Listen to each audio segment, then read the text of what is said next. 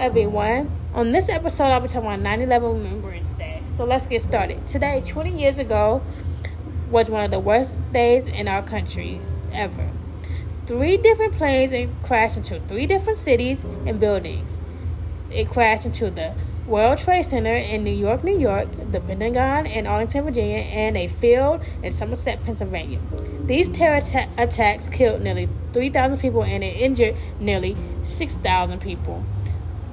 These attacks were all caused by Osama bin Laden and started a war on terrorism in Afghanistan.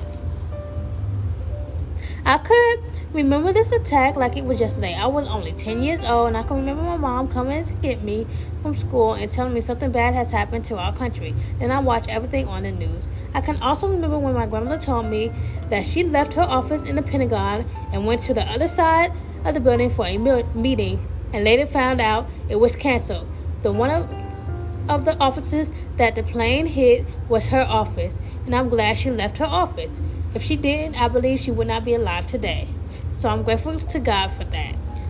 Thank you guys for joining me this week, and I will see you guys next week.